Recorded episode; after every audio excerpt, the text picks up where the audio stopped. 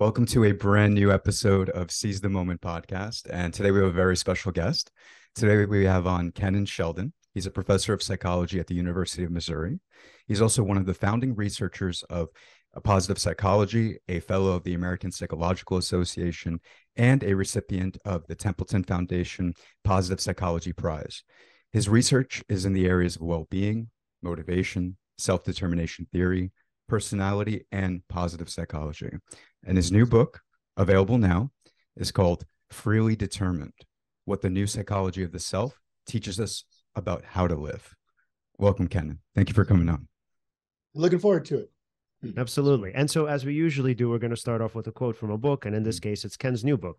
So, Ken writes When I was a teenager, my father and I used to argue about the existence of free will. My father, a staunch determinist, was convinced it was a myth.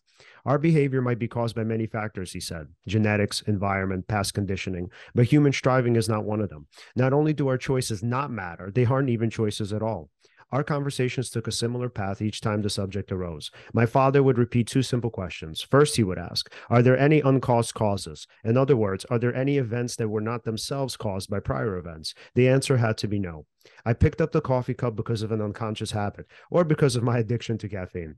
My sense that I was the one choosing was merely a side effect of those prior causes, just as smoke is only a side effect of fire. For her second question, my father would ask, Does the present always follow the past? I would have to agree that it did.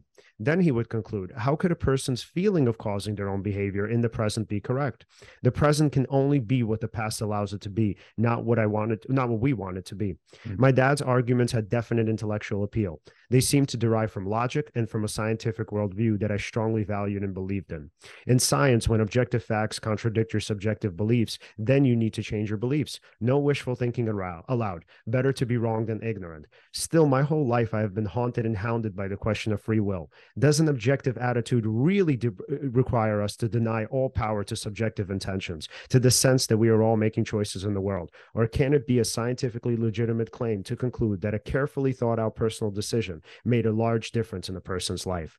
So this is the main question. You know, um, it's kind of interesting too because when we think of the universe, especially when we think of it from a scientific perspective, we think of it as a kind of a, like a clock. We think of it in mechanical terms. So it's sort of interesting that when it comes to something like the mind, we often think of it in very spooky terms, like the ghost in the machine, or uh, you know, what's the other term? Like the homunculus. I think that's how you homunculus. Homunculus. There you go. That's how you pronounce it, right? So it's like so. Ken, in your understanding, right? And let's obviously now get into your system of how this could potentially work. How is it possible that something that on the one hand is mechanistic can also work hand in hand with something that seems, at least to us, you know, subjectively, to appear outside of that uh, system? Yeah. Well, that is really the big question, and that's a hard one to answer. And I don't claim to have answered it. Um, I would start off by saying that uh, the book doesn't really uh, claim to have solved the question of free will versus determinism. Uh, instead, I'm trying to raise reasonable doubt about determinism, uh, at least uh, at the beginning of the book, before getting into some of the psychology, uh, the research that I've done, and the psychological questions that the book addresses. Mm. And so, um, really, the way I think about it is that yes, there's all kinds of mechanisms that are supporting uh, our sense of being selves in the world, making choices. And we certainly can't escape those mechanisms, and they have huge impact upon us. And if we start to get Alzheimer's disease or many other pathologies, then our subjective worlds are going to change. They're going to be degraded.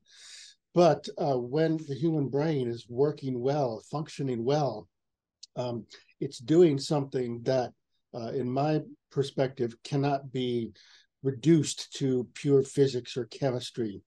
Um, it's uh, it's a very high level brain processes that are involved. These brain networks, uh, when we're making choices and regulating ourselves, that are, um, I argue, acting down upon the machinery. So um, we are running our brains just as much as our brains are running us, even though we are you know, in an important sense, not entirely real. You know, we're just sort of fictional products of our own minds. Mm. But the argument is that these fictional products uh, have legitimate causal effects in the universe, and we can unpack that in all kinds of ways. Mm-hmm. Yeah, that's very interesting because reductionists seem to uh, see it, you know, from the bottom up, right? But the the way that you sort of argue uh, in the book is that we should actually see it sort of uh, from the higher processes working down uh, because of these uh, uh, causes, right? Yep. Yeah. I, I find that very fascinating because I used to find, or I mean, I still to some degree find that reductionist view uh, appealing because I, I do like to look at sort of uh, the root, co- like uh, sort of the point of origination, right? Like, uh, for for instance, okay, it, you know, our chemicals are running us, or the neurological processes going on in our brain, right? Um, but what what do you sort of say uh, against that? Uh, yeah. Yeah. Um, what I would say is that um, each new level of organization that evolved within the universe, and you can take it all the way from the, the very beginning of single celled organisms up to multi celled organisms to creatures with nervous systems. And finally, you end up with us with these big cerebral cortex, these big brains. Um, each, each one of these uh, evolved because it has the capacity to regulate and control what's going on lower down in the machinery. Mm. You know, so the cell membrane regulates what enters the cell. The uh, much higher up, the the brain uh, regulates um, the body, and then higher than that, you've got the mind regulating the brain. Mm-hmm. And so, so my view is that um, that's really how it works. That's how it evolved to work.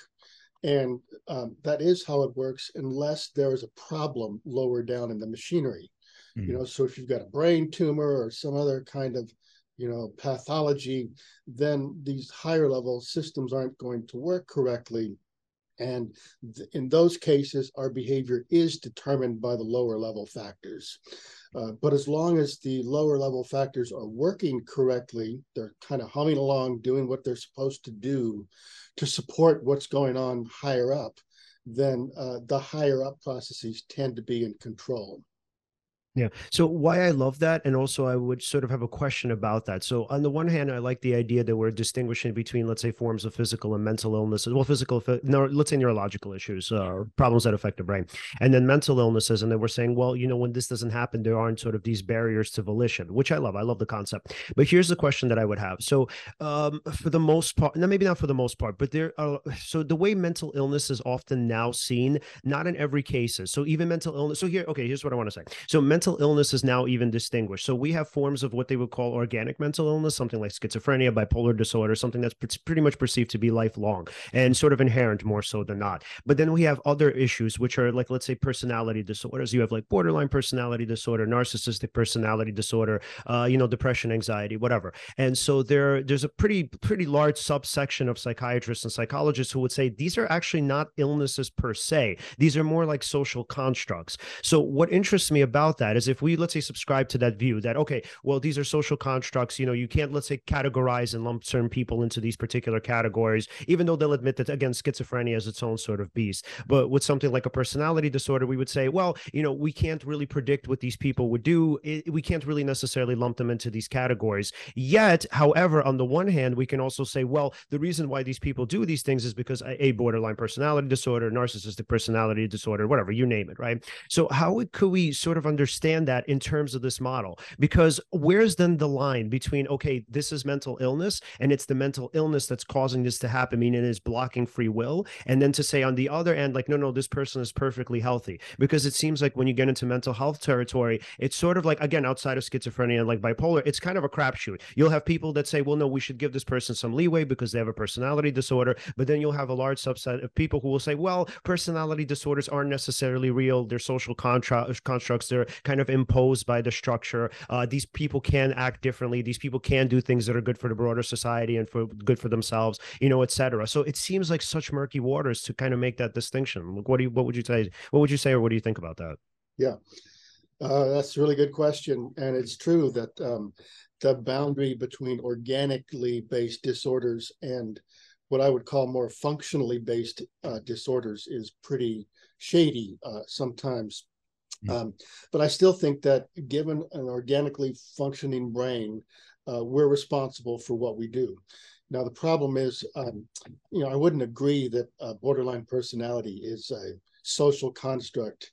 Um, I, I do think it's um, a, a, a, mode of brain functioning that the person has evolved, which does not work very well for them, and that they're kind of trapped in, you know. And so you could say, oh, do they have free will if they have, you know, these these this this borderline disorder that is constantly sending them off in these emotional uh, tangents that disrupt their functioning. And i would i would say yes they do. Uh, we're always making choices. Uh, the problem is is that um, we are prone to making bad choices. And so one reason you might make a bad choice is because you have these unresolved issues that have led to this maladaptive personality structure that uh, you know causes problems for you. But um, people do uh, cope with these problems, and you know they decide to enter therapy. They decide to work really hard on you know becoming aware of their issues and and dealing better with them. And that choice to do that uh, can make a, a, large difference in their lives, and it can even send them on the way to um, changing that personality disorder into a more uh, normal way of being. Mm-hmm. So, yeah, that's that's that's pretty much my perspective on it. So just to, I'm sorry, just to be clear, right? So I think what I hear you saying is essentially that normal behavior, or what I guess society in this case would define as normal behavior, that entails free will. But when it's something like a personality disorder, that you would see as a little bit more determined organically, you know, environmentally, whatnot. Yeah, I would say that uh, that uh, the organic or uh, learning-based causes of behavior are stronger and harder to change in that case. Mm-hmm. Um, but that doesn't mean that we don't have the capacity to to change them, uh, given a you know a firm intention and a firm desire to do so. Interesting. So that's actually making me thinking. I think to rather ask a question. Um, uh, what would the difference be then between maybe like something like soft determinism and hard determinism? Because right. what we're talking about now uh, it's making me think of like maybe soft determinism right? Yeah yeah, yeah that's a yeah right yeah. that it's not exactly concrete right. Yeah. Well maybe you should uh, define soft and hard determinism for the listeners and, and for me also because i'm not quite sure what you're saying with that Fair, fair enough. Uh, uh yeah, we, so we talked about a little bit. Earlier. Yeah, so Ken, uh, the way that we would kind of view soft, I this is obviously, I mean, you might have a different definition of it. So the way that some people would view soft determinism as opposed to hard, so hard is pretty much a predetermined mechanical universe in the sense of like there's this beginning, it, let's say the Big Bang, and then from the Big Bang, if you kind of knew all of the factors, everything would be predictable. So there's no room for for change or you know randomness, right? Essentially, uh, but the way that let's say academics would define soft determinism is essentially there is randomness in the system. So meaning that like some things happen without specific not without specific causes but without specific uh without the ability to predict them but even still they have effects. So random events have effects but yet sometimes they obviously most of the time they can't be predicted. That's kind of the inherent term randomness. Um so the idea is with uh, hard determinism it's everything is mechanistic from the beginning of time whereas soft determinism still allows for some randomness. Yeah. Well the word randomness can be a little problematic and i wouldn't agree that our only possible source of free will comes from random processes. I would say it comes from intentional processes, mm. um, and that those are non-random. There, when we set an intention, we are uh, trying to make things happen that we think will be good for us as best we can uh, detect. Mm. Um, and so, um, I think you got to have a place in the system for um, these high-level brain network processes that are trying to uh, that are actually in charge of evolved to be in charge of the behavioral machinery uh, t- you know to to a greater or lesser extent. And ideally we can uh, make it make it a greater extent that we can become uh, more and more in charge and and more and more making choices that are actually good for us as a function of our own efforts and uh, learning and growth. Right. Hmm. Another way to say that is uh, in philosophy, you know, these schools of thought on determinism versus free will. Uh, the, the most popular one is called compatibilism, right. which says that um, determinism and free will are compatible. And that's really what I'm saying. I'm saying that there is a, a, a lot of determinism down in the machinery. You know, there's no choices being made in my my cellular membranes or in my, you know, my um, my my um, uh, sweat glands. But higher up, there are choices being made by a mind which is asking itself what it wants, and then that mysteriously causes our lower minds to provide ourselves with possibilities and then the executive systems are come back into play and they say which one do i want and mm-hmm. they make a choice and they go after it and um, you know once again they might not make good choices. And, so from my point of view the real question isn't do we have free will? It's can we make can we use our free will to make choices that will promote our, our happiness and well-being Right. Hmm. I love that. And so uh, there was an example that came to mind, and uh, this is what I want to talk about next. So you mentioned an example of somebody essentially priming themselves. So this now let's go into the Benjamin Libet experiments. Hmm. So your interpretation of Libet is essentially fundamentally different, I would say, than kind of how the majority of, let's say, neuroscientists would probably interpret it. So your understanding of it is not so much that everything is predetermined. It's sort of, again, this compatibilism that it kind of works together. That from my understanding, I don't think you're denying the Libet experiments, but you're saying essentially that there's a priming that happens before people make the decisions. So can you talk a little bit about that, your understanding of it? Yeah, right. So um, the Libet experiments showed that uh, when people are asked to press a button when they decide to do something, and the experiments show that there's brain processes that begin a half a second before they put push the button that says, "Okay, I just decided." And so that seems to say that the um, experience of deciding only came later. It was only an epiphenomenon, like the fire is on uh, the smoke is only an epiphenomenon of the fire. It doesn't cause the fire. It's a, a side effect of the fire. Um, and I that is a, a, very interesting and intriguing finding. But um, from my point of view, the decision to press the button at time t at this precise moment is something that we have off-sourced uh, we we listened to the instructions of the experiment. We said, okay, I got to pick a moment. All right, I don't know which moment I'm going to pick, and and but, but we kind of ask our brains to tell us to do that for us, and mm-hmm. then it, the brain says, okay, what about now? We say, sure, I'm picking now, mm-hmm. um, and so yeah, maybe um, you could say the brain determined the precise moment, but we with our, our conscious intentions set the brain to work to make that determination Mm-hmm. And I, I think that's pretty important to keep in mind. Right. And it's sort of that interplay again between the chemical, biological, and also, you know, I guess what you would call mind whatever that is. So it's kind of interesting. And I love that about your system. So it's not kind of, it is super interesting. I love that a lot about your system that essentially you don't deny that there are these neurological and chemical processes. But what you're essentially saying is that we don't really know how yet they interact with one another. And it's not really, it's not, it doesn't really make much sense with the evidence to deny free will just based on the fact that fundamentally there are these other processes going on beneath the surface. Yeah, for sure. I mean, um, I, for example, I, have talked about this before on the show. Uh, at one point in my life, I, I, used to weigh around maybe 300 pounds. And so I really wanted to, you know, uh, change some habits, right? Change what I ate, uh, go to the gym more and, and things of that nature. And of course, uh, the processes going on my body wanted more of the same, right? I, I wanted more of the same food that I was accustomed to I wanted to not go to uh, basically have what's familiar, uh, not necessarily expend that much energy, uh, save time and energy just by default, right? But uh, there was something else that sort of uh, came into play. I would argue maybe that, that free will, essentially, that I, I tried to, as as best as I possibly could, uh, take action and essentially uh move past like what my body is naturally telling me to do right? And I, and I feel like I was less being determined by that. There was there was yeah. Uh, can i add on to that? Sure so i actually now i have a, a question for ken based on what you just said right? Okay so there's i think a distinction between what you're saying and yeah. you're saying okay let's conceptualize this as free will right? Okay and that's obvious. That's what i hear you saying right? Uh, essentially yes. I'll just add something here.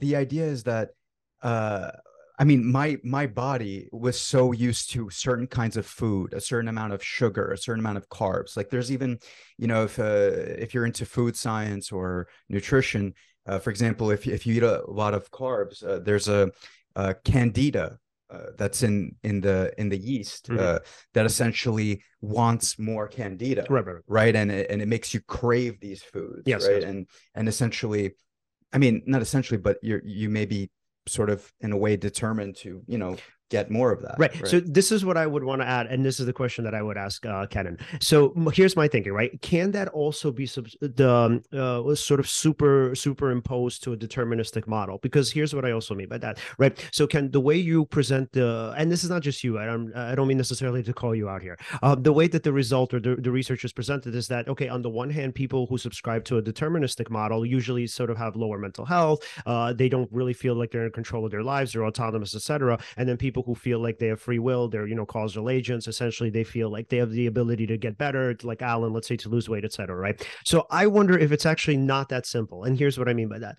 So I wonder if you can actually take a deterministic model and say, well, it's not either good or bad. That essentially we all have it in us to self-actualize, right? So on the one hand, there's, and I'm gonna just for simplicity, I'm gonna let's say use Freud's uh, kind of conception of like the death instinct. We have like this drive to you know like do sort of the lazy part, right? The sort of aspect of our lives that says no, do what's familiar, you know, do what's uh, you know not necessarily good for your body, don't do the work, etc. I'll just say it's the death instinct, whatever. You know, the the kind of uh, chaotic part of us, right? And then you sort of have the you know Eros, right? Like the life drive that says like no, I want to go to the gym, I want to get better, right? And so what I would wonder is isn't it possible also that there are these external factors that could potentially influence that? So let's say somebody like Alan, right? So we would say, okay, Alan on the one hand had, you know, this sort of instinct to kind of again be lazy. Uh his body's like, no, no, you know, consume the amount of calories that you're used to, etc. And then there was this other instinct that said, like, dude, man, you got to do something about this. Your health is, is Sure. deteriorating, you're not eating well, you know, life isn't going so well, whatever, right? And let's say something happened externally, maybe that he wasn't even conscious of, that somehow primed him to say, you know what, I have to do something else. You know, maybe it's not go to the gym every single day. Maybe it's go to the gym today, right? Maybe it's go for 20 minutes, 30 minutes, etc. And then he did that. And then he was like, oh, it's not so bad. And then, you know, he was reinforced. And then essentially the next day he was like, oh, okay, great. Now I could do this again. And then maybe some other external factor happened. Like, let's say, I don't know, he uh, lost some weight and started feeling better. So now he's like, oh, wow, oh my God, this is great. I didn't know I could feel this good. More reinforcement, right? So I'm wondering why do we have to conceptualize that as free will? And why isn't it that we can't just superimpose a deterministic model on exactly what you said? Why can't we say that, uh, you know, the version of determinism in these studies is maybe a bastardization of it, where essentially to say that uh, determinism is always negative, like, oh man, I have no control. I, I don't think that that's determinism. I think eh, maybe the illusion of control is a part of determinism too. Mhm. What do you think, Ken? Um, okay, so that's a lot of ideas to Yeah, Uh, to deal with.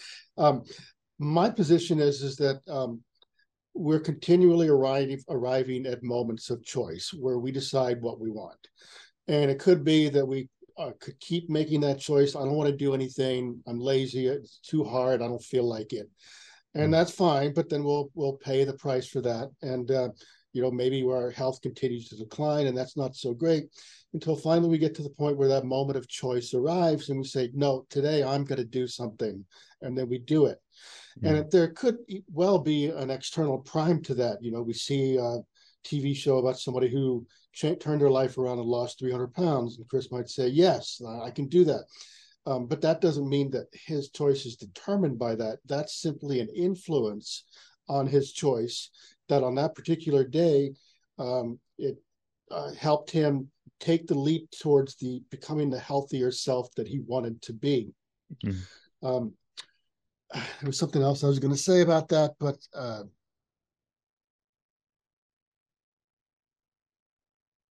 yeah. So reinforcement. Um, one of the the behaviorist argument against free will is that we're only doing what we've been reinforced to do. So if you're being reinforced for your new lifestyle of eating better and going to the gym, does that mean you're determined after all? And, and I would say no. It's unreasonable to expect that we would um, want to do things that weren't reinforcing. You know, there's, of course, eh, that's going to be important information that supports our decisions, especially the healthy ones. Hmm. And we start to feel better, and that feels better. And so we do more of it, and we keep doing more of it. So um, there's all these cusps, these choices that come, and then there's consequences. And if we're making the right choices, then the consequences are good ones, and they're going to reinforce those choices and we can get on to what is called in positive psychology an upward spiral. Mm-hmm. You know, that's sort of the holy grail in positive psychology is mm-hmm. taking people's self-organizational capacities or them taking them in their own hands and um, beginning to make sustainable positive changes that take them in a completely new direction, as in the uh, the, the, the weight loss uh, example that we've been talking about. Mm-hmm.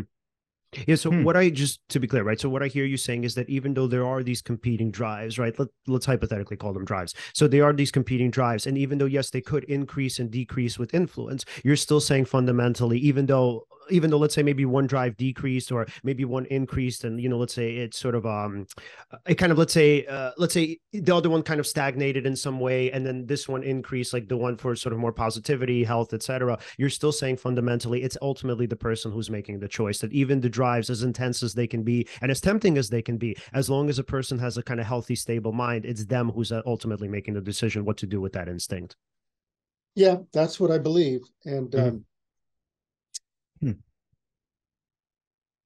Yep, that, I mean that's it. That that's what I believe. Yeah. Okay, I hear you. Uh, I'm I'm curious. Why does somebody uh, like a figure like Sam Harris so fervently believe in uh, in determinism? Like he, he, thinks there's no free will at all. Yeah. And yeah. and people find him so appealing that they just kind of subscribe to it. I find them appealing as well. yeah. yeah. Um, well, first of all, I would ask how he knows. If he, why does he think this? It can't be because he's reasoned correctly about the truth because nobody can reason correctly. All they can do is think what they're determined to think. Uh, so mm-hmm. that, that's one question I would ask. Hmm. There's another section of the book where I evaluate the motivation of determinists, and I ask, well, why do they want to believe this? And one reason might be that they they really believe in science, and they think that in order to be a, a real scientist, you have to believe in determinism. You know, I would disagree with that. I think I'm a real scientist. Um, another reason is that you feel like you're smart if you believe in determinism. You haven't fallen mm. prey to this illusion that so many people fall prey to. Or another reason is that uh, believing in determinism gets you off the hook of responsibility. Uh, it wasn't your fault that uh, that uh, comes to mind a prominent evolutionary psychologist who a male who got into trouble for sleeping with his grad female graduate students uh, determinist, he could say, "Well, I couldn't help that. That's what males evolved to do." Mm-hmm. And I would say, "Well, you no, you could help that. You could have decided not to, like many people do, and mm-hmm. maybe you will come around to that eventually once you start to pay the price for making these choices that uh, society doesn't approve." Mm. Hmm. You know what's so interesting about that? So, uh, diagnostically, I have something called, unfortunately, I guess, or maybe fortunately, I have something called OCPD, which is obsessive compulsive personality disorder. So, for me, I'm like obsessed with rigid rules. And so, I guess what's uh, in some ways cool about that is that when I do something, and here's the thing I don't necessarily subscribe to social norms, which gets me into trouble. So, I'm not necessarily saying, like, hey, I'm this really great person. Uh, not necessarily. So, it's not actually that. But when it comes to my own sort of rules, because I feel such intense guilt, it's so here's here's kind of the way I conceptualize morality. So I don't necessarily think morality is true, like in an objective sense, right? So I don't necessarily think that there's something outside of us that's telling us, oh, okay, you can't do this thing. But here's my thinking with determinism. Yes, on the one hand, you're right. You can definitely use that as an excuse. But on the other hand, and this is just my conception of it and my perspective. So because I have like such a kind of obsession and rigidity with rules, my thinking is even when I bend them a little bit, I feel intense guilt for doing so. Is it because I agree that the rules are objective? No, I don't. I don't think like, oh, if you tell me like, you know, don't like, let's say, you know, don't hurt Alan right now, right? I mean, is there, I, I, so here's why I wouldn't do it, right? So number one, the rule not to do that is really important to me. And then also the empathy that I would feel for him for having hurt him in some way, that would hurt my feelings. So I wouldn't necessarily say, okay, objectively, there's a, a kind of rule that's making me do that. So I'm not necessarily again subscribing to some sort of version of morality that exists outside of my brain. But I'm also thinking, again, it feels like there's just no other kind of like, for me at least, again, and this is just, just to be clear, this is just this particular diagnosis. I'm not saying it's like this for everybody, but with this particular diagnosis and this mental structure, it feels when I do the wrong thing, it's so intensely terrible for me. And the like fucking guilt that I feel for it most of the time. Again, it doesn't even have to be uh, somebody else's rules, it could just be my own, that it just doesn't feel like I could have acted otherwise. Yeah. Mm. Well, do you ever act otherwise? I guess you do, and you feel guilt as a result. But yeah. Then, then do you ever um, do it again because you realize, well, maybe that rule isn't one that I really need to follow. I, I didn't follow it and things turned out well this time. Uh, maybe I can start to get over that um, compulsion. Oh, so here's the thing. It actually doesn't matter the way things turn out. So this is what my brain would do. So let's say I like I heard Alan, right? Let's say you know maybe even accidentally. So I heard him, and then he's like, no, no, no, that's fine. Like I wasn't even that bad, right? The way I would conceptualize it, I would be like, oh, Alan's just being nice to me. It actually did hurt him, so now I have to find a way to make up for it, and then like I would still find a way to feel guilty about it. So again, it feels like it's it's compulsive. I mean, that's kind of the personality I mean, structure. Uh, so yeah, what's interesting is I feel like the key word there is structure, right? Yeah. So anytime you act outside of that structure, it feels uncomfortable, right? No, not even then, just, uh, it's painful. It's almost painful. So then what would happen if you just kept deviating from that structure? Wouldn't it eventually become? You would think. You would think it hasn't worked. It really hasn't worked. So every time I do it, it's sort of, so it's not OCD where you're like doing rituals. I mean, thank God, I, I am really happy I don't have that version of it. Uh, so it's not like that, but it's sort of similar. Where if you go outside of the structure, it's so fucking painful. And don't get me wrong, I mean, it's possible, but I, it hasn't worked for me. What if you labeled that structure as I don't know, like what if you identified it as something that is not helpful to you? I mean, I think that's putting in kind terms, but yeah. I, I've I've done this before where I've had a certain uh structure, maybe maybe socially in terms of interacting with other people mm-hmm. that I kind of demonized uh, in a sense. I'd be like, okay, this is like this is the ego. Yeah, this is wrong. I'm identifying right now with uh th- this belief that's no longer serving me and this is going to be horrible for my life and i really really hammer in how bad it is so this way what uh, uh, the other thing that I do, uh, there's like a sort of a seesaw. Like, I, I, sorry, you you know how like we're always motivated to go towards what uh gives us pleasure and right. move away from things that give us pain. Mm-hmm. I just define that structure or that belief or that pattern as extremely painful, at least to the best of my conscious ability. Right.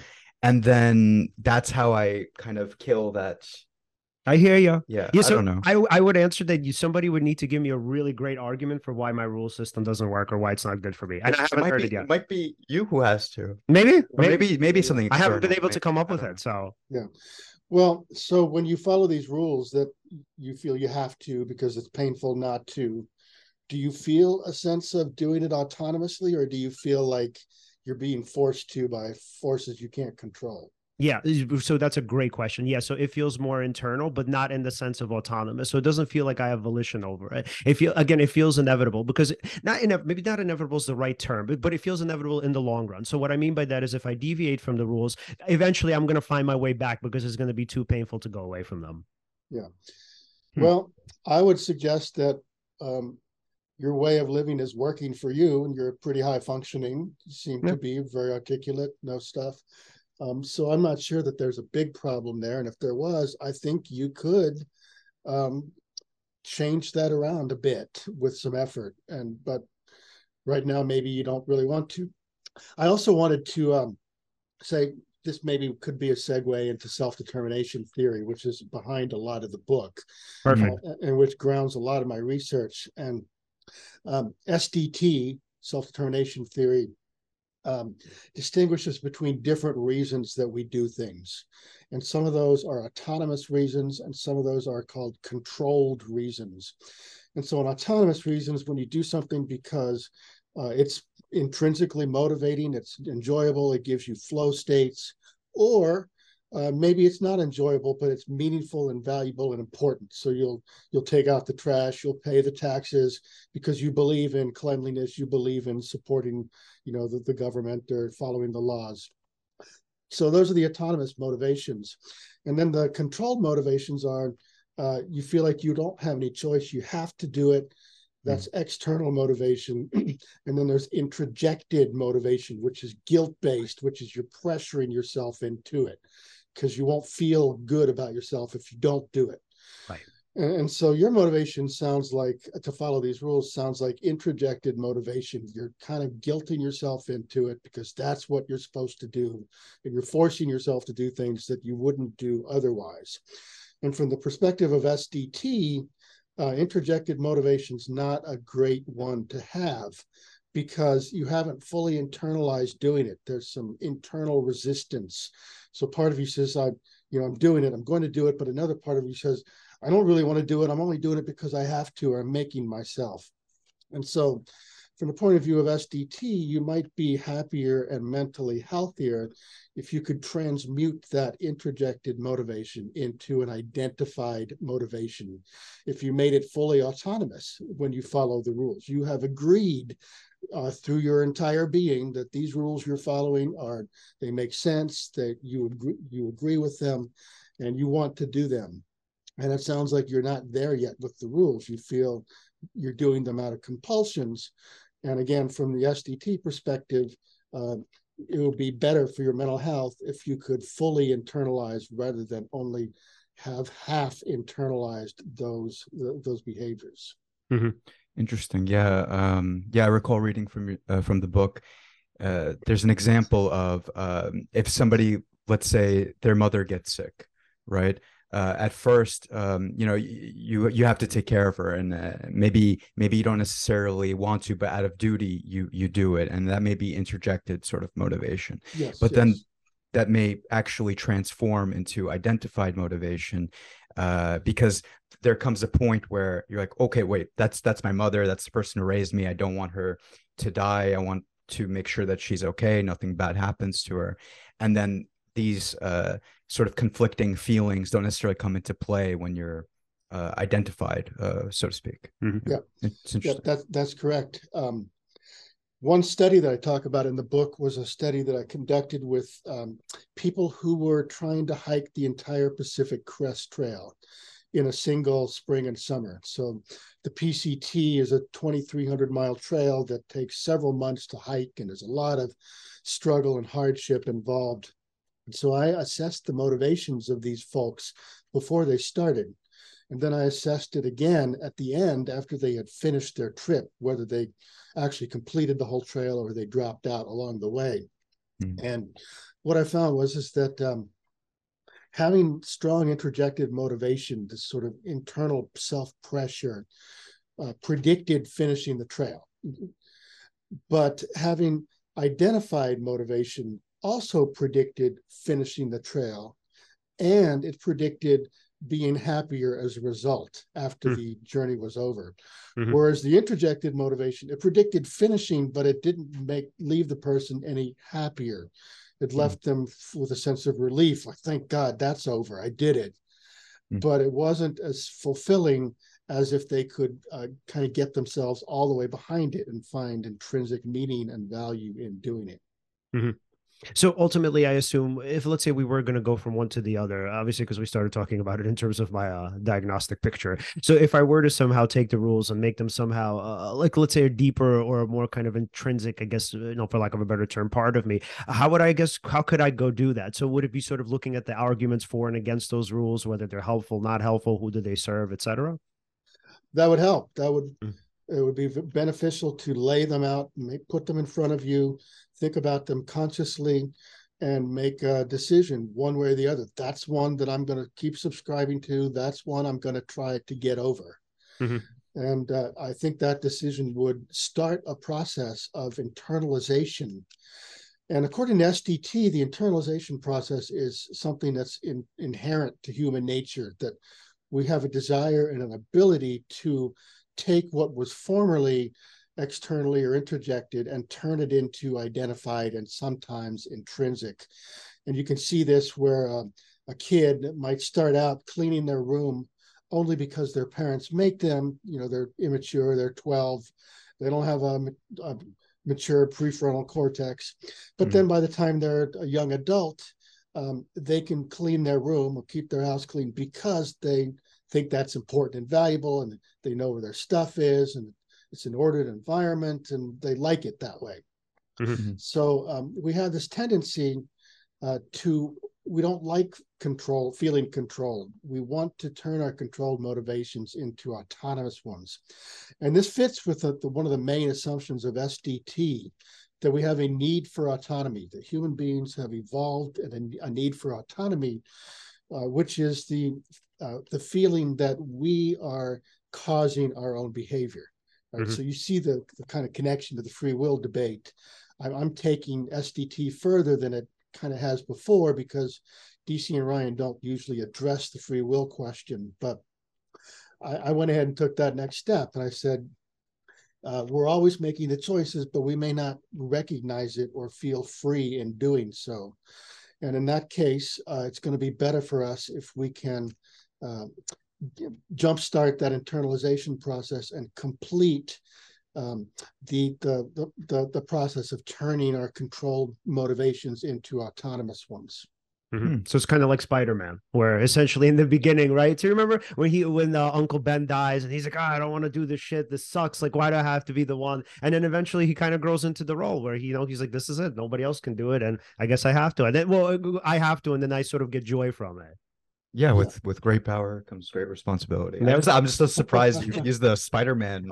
You know, I got that from there was this really great book by a therapist named Meg Jay called Super Normal, and it was about essentially how you can turn trauma into you know triumph, for lack of a better term, as corny as that might sound. Uh, and then yeah, so she used the Spider-Man example where it's like initially you know you take something traumatic, like let's say you know his uncle in that case passing away, and then you're turning it into something that's great, which is you know now you're a superhero. Yeah. Mm-hmm. Interesting. yeah. Yeah. So and yeah, and then so the next thing I would want to focus on, and this is what I really love. Um, so you had this really great example of sports contracts. So obviously, I'm a sports junkie. I mean, I love football. Uh, you know, lots of games on today. Uh, so I love the I love your idea about uh sort of intrinsic and extrinsic motivation in the context of sports contracts. So we often obviously think that the player only really cares about money, and you know, when the contract is up or about to be up, that's when they really start putting in the effort. And sort of this is the cliche that essentially once they get the contract, now they all of a sudden sudden kind of suck again, you know, or at least suck, maybe not again. Maybe they were always putting in the effort. But your research actually showed something a little bit different, and it's something that seemed at least counterintuitive. Can you talk about that? Yeah, yeah. Um, I'm a little bit of a sports junkie too, and so I've always been interested in this contract year effect, um, which says that players will do better in their, their contract year, and then they'll go back to where they were before afterwards. Mm-hmm. And uh, that that hadn't really been looked at as carefully as I think it could have been. So we collected data from 20 years of um, NBA and Major League Baseball player performance. And we identified three year periods the year before the contract, the contract year, and the year after. And we predicted and found uh, this pattern, which was especially for offensive statistics. You know, um, scoring in basketball, um, batting average in baseball, especially for offensive statistics. Yes, they did better in their contract year, but then they didn't just go down to the the year one level in the third year. They went below that level, and we predicted that because we thought that the contract year would be very undermining of their intrinsic motivation. Mm-hmm. So SDT is built on this undermining effect that intrinsic motivation is powerful. It gets us a lot of great places, but it's also fragile and it can be undermined when we think too much about the external rewards that are involved with the activity. Mm-hmm. So these athletes, the reason they got so good, a big part of it was that they started out with incredibly strong intrinsic motivation. They played all the time, they practiced, it was fascinating, challenging. They got really good. And then they started to make the big bucks and that is kind of a threat to the intrinsic motivation. But the big threat is when that contract year comes around and that's all they think about for the whole year. And uh, our uh, data suggests that that was too big of a threat for many of them to to handle and whatever intrinsic motivation they had left at that point it was reduced even further by that third year and they um, weren't doing even as well as they had done in the first year as a result of that undermining process. Mm-hmm. Yeah, Alan, was it in terms of like your own weight loss, right? So, if there was, I mean, obviously, I don't want to kind of assume anything here, but do you feel like, in terms of going to the gym and whatnot, and the way you kind of work out, exercise, you know, take care of yourself now, would you say it's more extrinsic, where you're mostly focused on the rewards, or is it that now you just love doing it for its own sake?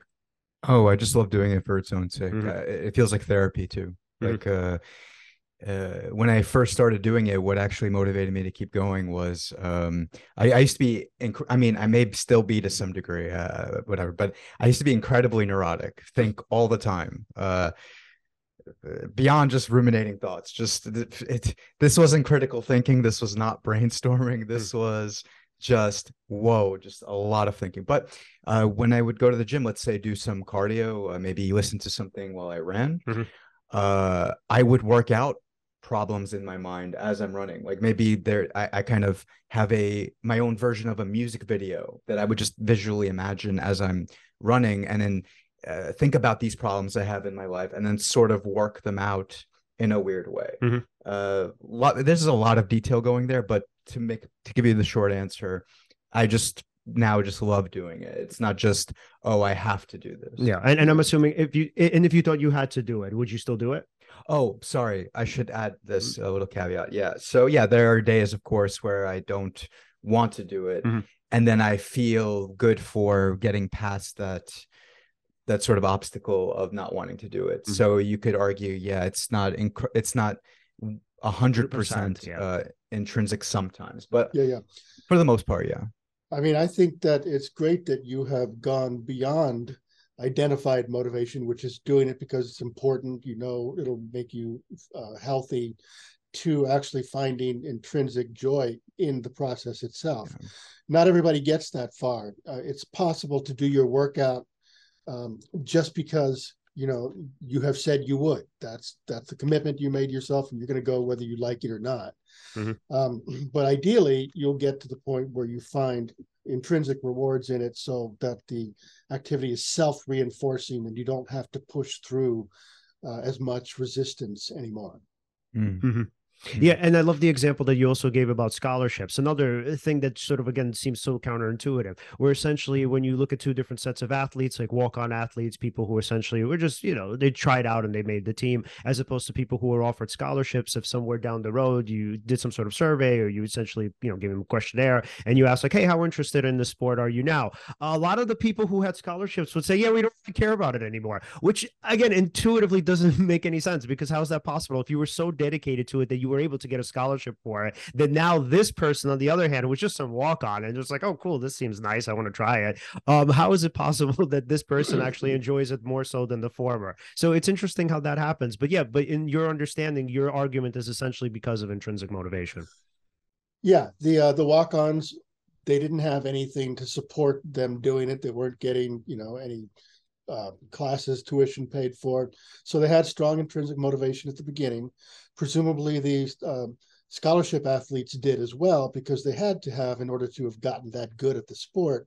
But then they went through four years of this intense pressure where they're, they're getting yelled at by the coach and they're always worried about what the fans are saying about them and and uh, that pressure is very undermining and when they could finally stop doing it you know they didn't make the pros um, and the pressure was off and they just didn't want to keep doing it anymore. Whereas the the uh, walk-ons uh, never had that pressure and they could keep uh, being interested in this sport that they always were interested in Wow. Yeah, and that makes me think of uh, something a little bit more personal where I so I constantly get into arguments with my mom about this where so like when I was a kid I was in, even still now to a big degree. So I was like incredibly difficult and so uh, my mom essentially never really pushed me to do anything whether sports, activities, like I don't know, just anything that you could think of, anything extracurricular, extracurricular uh school-wise she never pushed me into going. And so my argument was like, "No, you know, you're the parent. You're supposed to force me." And my mom was like always trying to tell me she says, "You don't understand how difficult you are. Like there's no forcing you. You couldn't do anything."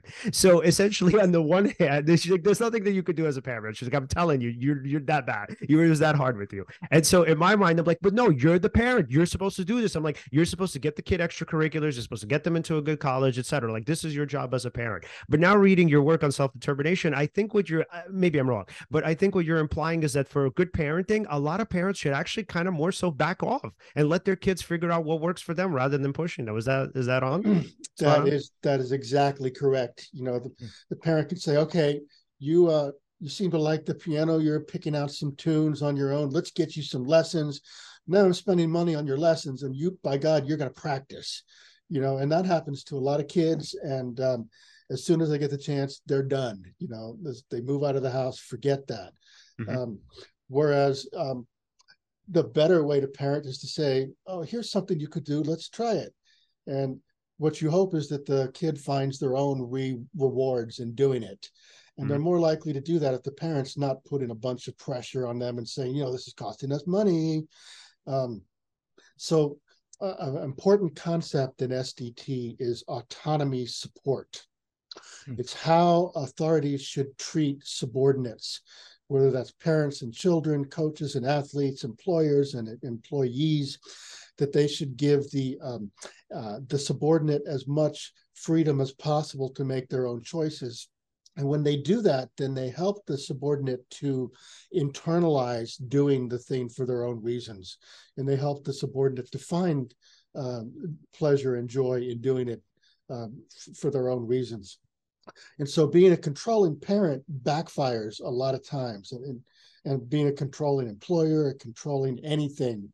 It's one of the main messages of SDT, this paradox that if, you know, if you want somebody to do something, uh, if you push too hard, it's not going to work. You have the power and you can make their lives miserable for a while if they don't do what you say. But ultimately, it's not going to work because you will have turned them off to doing it. Mm-hmm. Yeah, and then so thinking about this clinically, and just to be clear, I'm not uh, implying that you're essentially saying that you know you're a clinician, you're a therapist. You are essentially saying that this applies to uh, clinical therapy. But I'm just curious what your thoughts would be. So, if we were to apply some sort of model to this, would you say that it's similar to the Rogerian mar- model, where essentially the idea is, you know, in terms of like if you give the person enough positive regard, they'll kind of they'll uh, sort of flower and bloom on their own, right? Again, I'm not I'm not saying that you're subscribing to a particular therapy model. I'm not you know putting words into your mouth. But what I'm hearing is from what you're saying is that that Rogerian model could be effective in the sense of again, like a good parent, you're giving the person the space to grow. Yeah, that's exactly right. And I, I have a lot of uh, admiration for the Rogerian model. Uh, I've written chapters comparing the Rogerian model to the SDT ah, approach. Oh, interesting. And so they're they're very similar and they're also both similar to what's the motivational interviewing approach, which you may be familiar with. Yeah, it's used a lot in contemporary therapy, and uh, the point of motivational interviewing is to help the person find their own reasons for doing what it is. So the therapist kind of has the power; they're the authority, but they try very hard not to tell the person what to do, not to give prescriptions or commands. Or, uh, they're just trying to create a context in which the person can find their own reasons to do it.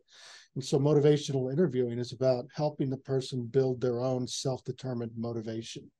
Mm-hmm. Yeah, which again seems super counterintuitive because we always try to control. So especially if you see somebody in distress, like in the you know therapy room, you're like, oh my god, no, here are the things that you have to do to make your life better. Like Alan, go to the gym and you know do whatever, right? And the other person's like, no, nah, I don't want to do it. So yeah. I have a question. Um, what what kind of questions might be asked in motivational interviewing? Mm-hmm.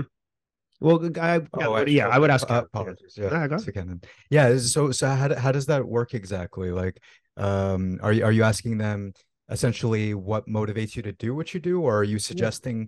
something that they are already doing? And yeah, well, or, it would be questions do? like, um, Okay, well, let's, let's revisit why you're here. Remember, you brought yourself here, so there must be something that you're looking for. Um, I, I'm not going to try to tell you what that is, but I'm going to try to help you figure out what it is. And uh, I remember something you said a couple of weeks ago that suggested this might be the reason. Let's take a look at that. You know, hmm. so it's it's I don't I'm not a therapist and I don't do therapy. Uh, actually, I did a year of therapeutic training hmm. uh, in a program in existential phenomenological psychotherapy at Seattle wow. University. Oh, and, cool. and one reason I didn't finish that was because in doing our sort of practice therapy with each other, I couldn't get over that temptation to tell the person what's yeah. wrong with them. Yeah. You know, like it was obvious, you know, you got to stop doing this and start doing that. But that just doesn't work. And right. um, I didn't really have the patience to take the time that it can take to bring the person around to the answers uh, coming from them. Mm-hmm. Hmm. Yeah, and interestingly, so if we're talking about an existentialist model, so they actually don't subscribe to mental illness per se in the way that, let's say, the APA would subscribe to it. So again, you know, now kind of harkening back to the free will uh, debate, or uh, not debate, but whatever sort of conversation that we were having. Essentially, existentialists would say like these labels are not helpful at all. We should kind of get rid of them altogether. But you know, but now if we're looking at it from a deterministic slash free will perspective, now you would say, well, I mean, then you know, is there really something that's holding the person back? Because if we're not applying these labels to these people, then I guess everybody's kind of free to do what we want. And you know, kind of seems like we're sort of back to where we started and not really knowing. Yeah. I mean, I do believe that we're always free to make choices, and that's what our brains evolved to do. And again, the problem is is that we may not make good choices, and we might have to do some work before we can get to the point where we're making good choices. Yeah. Yeah, and what I love about your model is it seems that you know it really explains what we all at least subjectively know to be true. So I got to say, even though obviously I am more of a determinist, I would say I'm more of a compatibilist, even though it's kind of hard to work out what that even really means. Uh, but I am more of a determinist. But I also have to say that in terms of the way your understanding or again your model explains the world, it fits exactly the experiences that we have, as opposed to determinism it sort of denies them, right? So I mean, there's no really going around that to say like there's this kind of mechanism beneath us, or you know, beneath like the kind of mental capacities that we have, and that mechanism is essentially controlling us. That's certainly not the feeling that we get. So uh, I really do appreciate that about it. Is that again, it takes the data on surface value and it says, well, yes, these are the explanations. There, it's what you actually feel is true. It's not anything, or at least it doesn't seem like it's anything else. And I really do love that.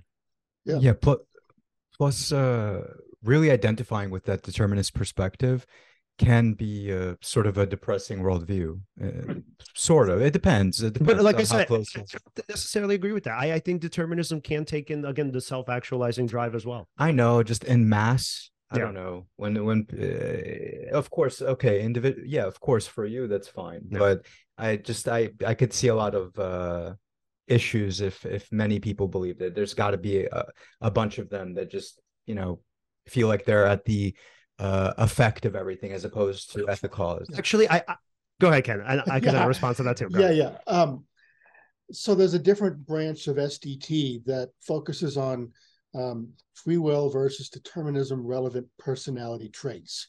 And so there's the, the autonomy orientation, the control orientation, and the uh, impersonal orientation, it's called. Hmm. And the basic finding is that people who have an autonomy orientation, which is um, they're looking for ways to exercise choice, ways to to do what they want. Uh, they are the mentally healthiest by far. The people who have a controlled orientation, they're looking for the reward structure in the situation and trying to figure out how to get the goodies. You know, they're going to do what they have to do. They're doing okay mental health wise, but not great people who have a um, impersonal orientation it's kind of like helplessness. They don't really think that they can cause anything and they look terrible in terms of mental health. And in the mm-hmm. book i talk about well this is a practical reason to question determinism because people who believe in it um, they really do not look so good at least from the perspective of sdt um, and and so from my point of view they are failing to recognize how free they actually are. And they're stuck in a set of beliefs that are making them miserable because it's thwarting their basic need for autonomy. Hmm.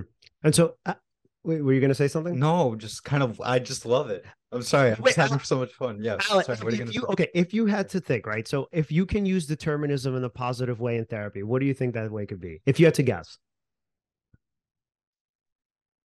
um, determinism in a positive way. I don't. Yeah. I don't Nothing see any positive way. Oh, Okay. Okay. I got you guys. Okay. So imagine this, right? So you have a person who's like, let's say going through an episodic, uh, let's say depression, right? So they come into treatment and they say, Hey, you know, like, so this is like my normal character structure, right? So we have a sort of personality assessment, right? And then the person says, you know, I'm feeling really anxious because I'm super afraid that I'm not going to be okay. So this is kind of where catastrophizing and just to use some CBT terms here. So this is where catastrophizing comes in, right? So the person says, you know, I have X deadlines and uh, like, I just, I don't think that I'll be able to make them, right? Uh, I just, I, I feel like like you know i'm kind of sluggish these days you know i have brain fog etc right? So then we would look at the personality and we would say and you definitely would get this because obviously you're a personality psychologist. So we would say okay based on your personality structure you're right you're highly neurotic you're highly ambitious right? So you value and crave success and you're terrified of failure right? And you have this history of succeeding over and over again. So you have this history of crime by the way i have plenty of patients like this. So you have you have uh, this history of telling yourself oh my god i'm freaking out. I'm never going to get this done. And then every single time, not only do you get it done, but you don't actually procrastinate. And then on top of that, you actually thrive, right? So one kid comes to mind. So one of my uh, one of my patients, he every single time he has a test, he's like, dude, I'm gonna blow it. It fucking sucks. Oh my God. He's like, I'm not gonna be able to study, I'm not gonna have enough time, yada yada. And I'm like, dude, you're like at the top of your class every single time. And so I'm like, if we're looking at it from a deterministic model, I'm like, the prediction here is that you're gonna do the same thing you always do. You're gonna freak out, you're gonna tell yourself you're not gonna be able to do well, you're gonna catastrophize, you're going to tell yourself you're going to fail the class, then you're going to get kicked out of school. Your dad's going to hate you. Your mom's going to be mad at you, whatever. And then you're probably going to get 100 on the test, right? So, what the deterministic model would tell me is that, like, all of this is in some ways, I mean, maybe inevitable, but also a waste of time. Like, we can go through this and I can help soothe you now, but I promise you, based on everything everything that you're known to do, you are likely to succeed in the next endeavor because of the past and what the past tells you. Yeah. Well, what you're Mhm. describing is called defensive pessimism. Mhm. Uh, and it's a pretty prominent style for high achievers. You know, they think everything's going to go wrong. And so that's what motivates them to make sure it doesn't. And I think that is a workable way to live. Um, you know, it's it's functional, it's adaptive. You're they're high achieving, but they're not as happy as they could be, and Yeah. that's why they're in therapy with you. Yeah. And so I would think your role as a therapist would help them to be to help them to realize that they don't have to go through this process. Maybe they can find a healthier way to motivate themselves that doesn't involve all this catastrophization. And if they can't find that maybe they can accept being worried all the time, even though there's no real reason for them to be. Yeah. And then so I would say that the way that I would use a deterministic model in that respect is I would say, like, hey, this is inevitable. Like you succeeding, you doing well, you probably being at the top of your class. And maybe it's not inevitable, but there's a high likelihood or a high probability. So the way I kind of look at it is that, like, yes, there's okay. So with him, he's terrified of uncertainty. He hates that. He hates the fact that, like, you know, any test can be the one that, like, sort of snowballs into just complete failure. Mhm. And so what I try to do is I use that deterministic model and I say, but no, man, based on everything that you do and everything that in some ways that you are, or at least most of what you are, I'm like, how likely is it that you're not going to freak out and you're not going to study, like you're pretty much going to overstudy, um, you're not going to over prepare, right? How likely is it that you're not that you're going to actually fail and that you're not going to do as well as you you know you probably will do? Um, and you know he always tells me he said, yeah, I know that's the past, but you know the future is so uncertain. So I try to kind of reel him back in with determinism by saying like, no, man, I actually think in this case your success is pretty inevitable. So I mean, at least that's been helpful for us. So just, but essentially, he's just aware of that process and that he'll be successful no matter what. Mhm. And then, That's what I try to. what does that does that help him? no, not really. So I mean, I think I it helps mean- him a little bit. Let- Let's say if I had to quantify, right? So let's say if we're looking at the catastrophic thinking, and let's say the, again CBT terms, right? So the catastrophic thinking, let's say, is uh his anxiety is at a ninety, right? And the thought is, oh my god, I'm going to flunk out, I'm going to fail, whatever. And then let's say if we if the and if I use that deterministic model, we can take that thinking and the anxiety from a ninety, and we can maybe bring it down to like if we're lucky, a seventy-five. Which honestly, man, I'm like, hey, it works. It's good enough for me. But I'm just saying that's Sure. one way that determinism can actually work, at least to benefit the patient. Well, from my point of view, that's getting them to buy into something that's not true Hmm. because I'm not a determinist. I hear and you. and, you, and it's this sort of funny way to twist their problem into uh, an asset and i can't help but think it might be better for them if they just kind of saw the whole thing a little differently but you know again i'm not a therapist so i can't say for sure But I'm actually curious. Well, what would your perspective be? Well, what do you think would be more helpful? So even if you aren't a therapist, I mean, you know, Yeah. you're still a thinker and a person. well i, I would I, I could certainly imagine using something like you, you're having this maladaptive thought you think that you're going to fail but the evidence shows us you're not so that's not really a you know a true thought um, so you know cbt you're questioning the thought but i don't think you need to go so far as to say yes you're determined you're you know your thought is correct and so that's why you don't have to worry.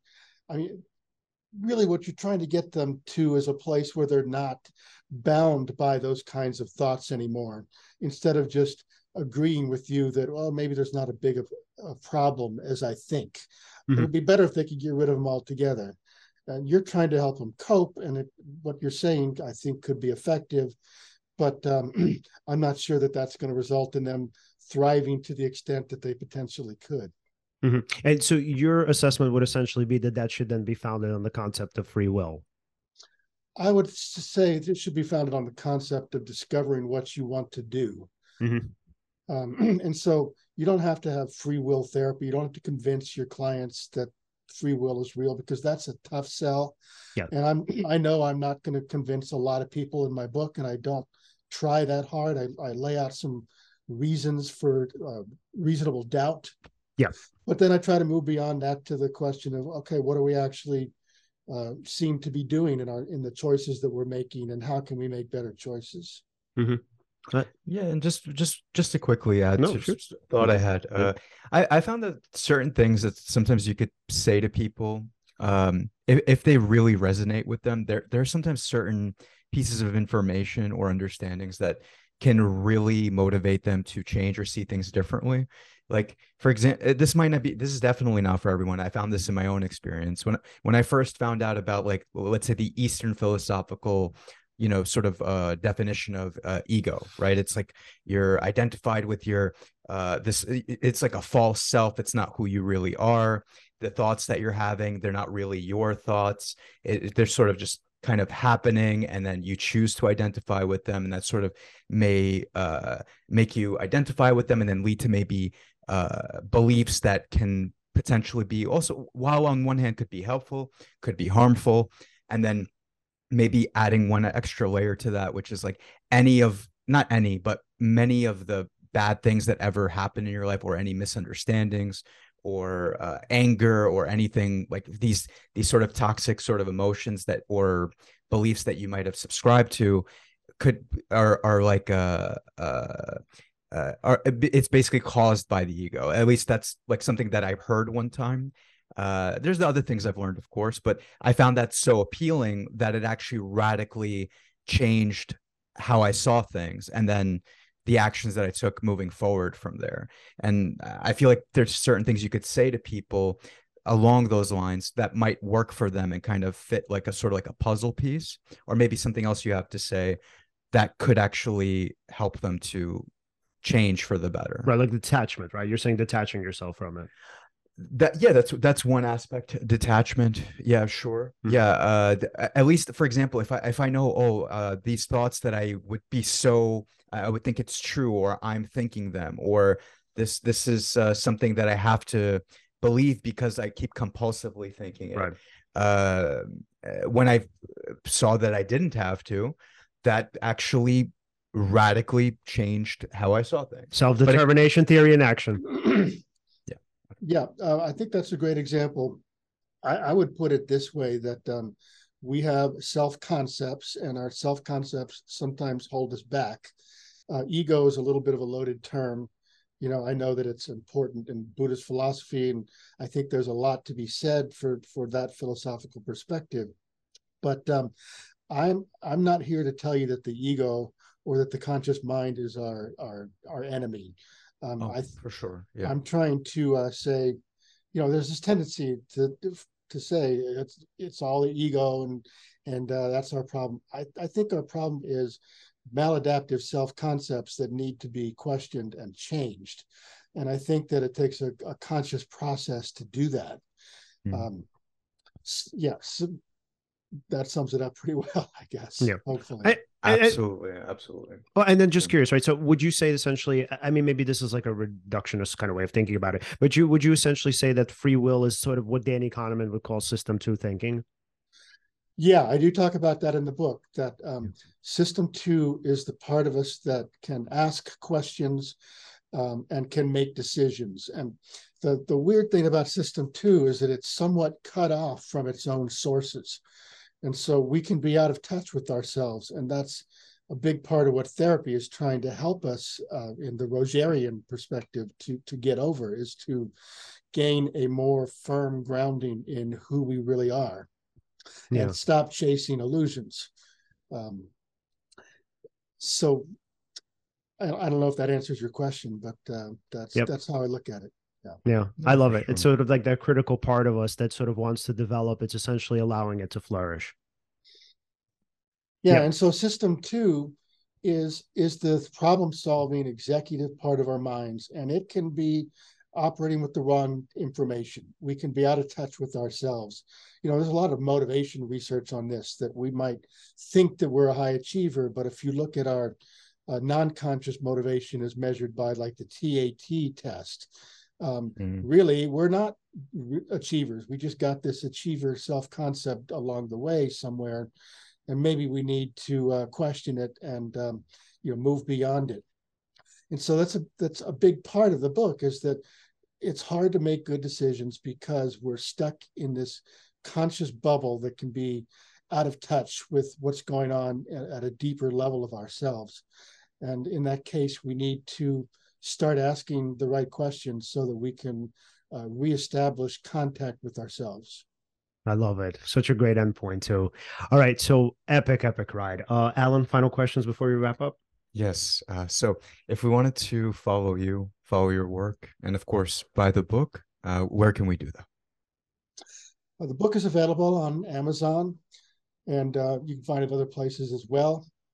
Uh, following me, that's a little trickier because honestly, I haven't really bothered to try to, you know, be a public intellectual, whatever you want to call it. Mhm. Um, I've just been doing my work, which I like. Um, so I have posted a couple of blogs in the last two months on Psychology Today on the free will question. Mhm. So you could uh, look those up and get some more information there. Otherwise, just doing a web search on my my work, you could, you know, find any one of my 300 plus articles and check them out. Awesome, Ken. Awesome. Thank you so much, man. Such an epic journey. This was awesome. I think one of my favorite yeah, episodes yeah, recently. definitely top three. And uh, I'm sure that now I've convinced you, right, Leon? Yeah, oh, 100 percent. Yeah, yeah, yeah, no. yeah, yeah. I'm throwing out all of my Sam Harris. all right, Ken. Thank you so much again, man. Have a good day. yeah, great talking. Bye bye. All right, too. talk to you Take care. soon. All right. I wasn't kidding. That is That actually was one of my incredible, yeah. So, so, uh, everyone, if you want to follow us, follow us at Seize the Moment Podcast. You can follow us on Facebook and Instagram and on Twitter, where Seize underscore podcast. Like, subscribe, Hit the bell on YouTube. And thank you again so much for watching and see you next time.